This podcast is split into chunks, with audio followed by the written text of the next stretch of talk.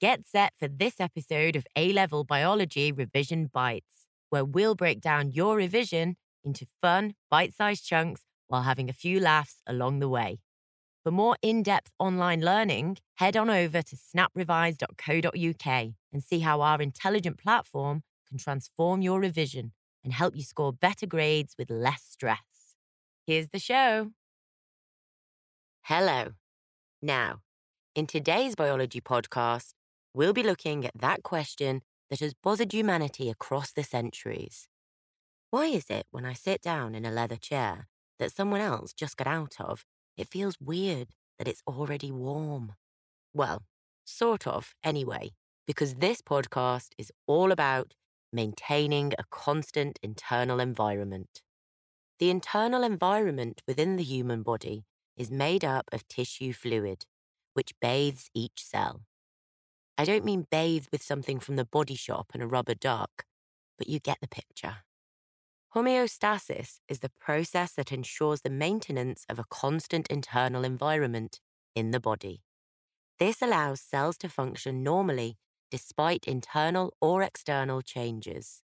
Animals that can carry out homeostasis can live in a greater variety of habitats as they are more independent of changes in the external environment. I mean, you don't see lizards skiing, do you? Homeostasis maintains a number of different conditions, including body temperature, pH, water potential, and blood glucose concentration. Even small changes from the optimum conditions can affect enzyme function. Therefore, it is essential to maintain a constant internal environment. So, let's look at the importance of regulating temperature and pH.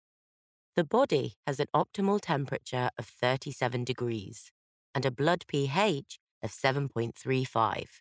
These conditions need to be maintained for optimal enzyme activity.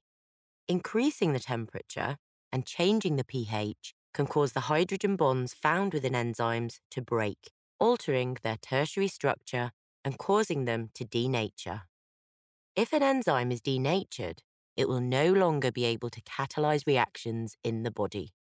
This means that metabolic reactions will be less efficient. If the body temperature is too low, then enzyme activity is also reduced, slowing the rate of metabolic reactions. That's just like running your washing machine with cold water, then complaining your trainers are still dirty.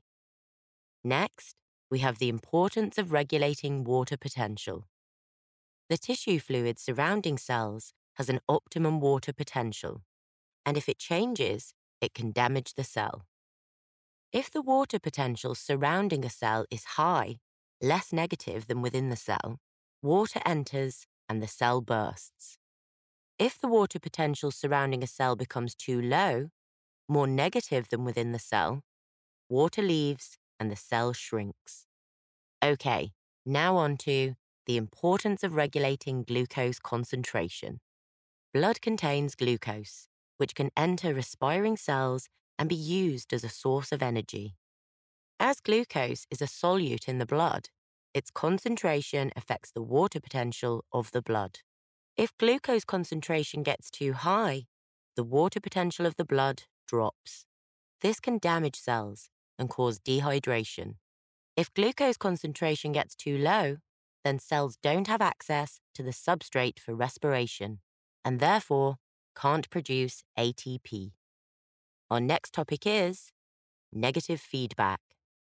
Homeostasis maintains a constant internal environment by correcting any changes away from the optimum conditions. Negative feedback is the mechanism that turns the corrective measures off. It occurs when the change produced by the control system is detected by the receptor, resulting in the system being switched off.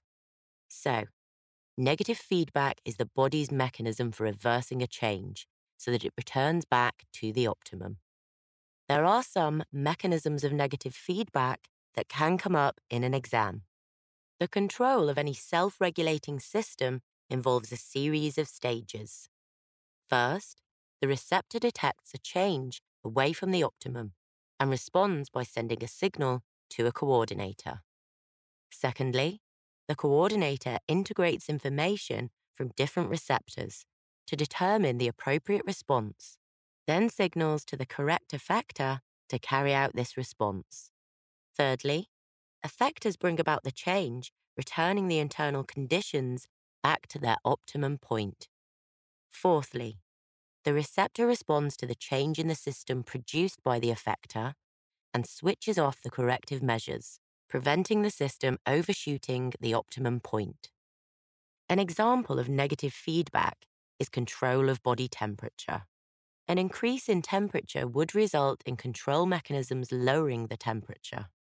The temperature decrease would then be detected and the control mechanisms shut off.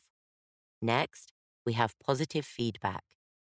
Positive feedback is the opposite of negative feedback and describes any deviation from the optimum which causes changes resulting in an even greater deviation from the norm. This brings about a large, unstable change in the body. Positive feedback is usually harmful, but it can be useful in some cases. For example, during action potentials in neurons. Now, if two people's feedback mechanisms are slightly different, or they are wearing slightly different clothes, then their body temperature won't be exactly the same.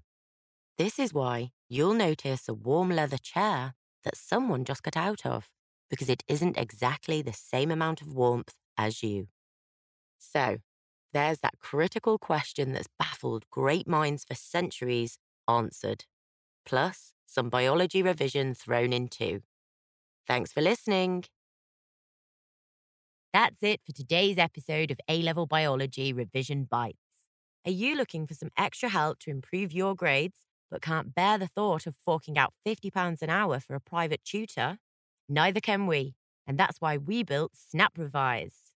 Snap Revise is an intelligent platform that provides high quality, tailored support that is more effective than private tutoring and is available anytime, anywhere for a fraction of the cost. We have a whole range of amazing resources to suit all learning types, from bite sized videos, self marking quizzes, to mini revision guides and predicted exam packs. We've built extremely smart technology that accelerates your learning by finding your knowledge gaps and filling them. And we have on site tutors who are available to answer your questions 24 7 so you're never left in the dark. Head on over to snaprevise.co.uk or download our app and get your free trial now. Also, don't forget to subscribe to the show so you can get the latest podcasts as soon as they come out. And while you're at it, leave us a review and give us a rating so we can keep bringing you as many free, high quality podcasts as possible. See you next time.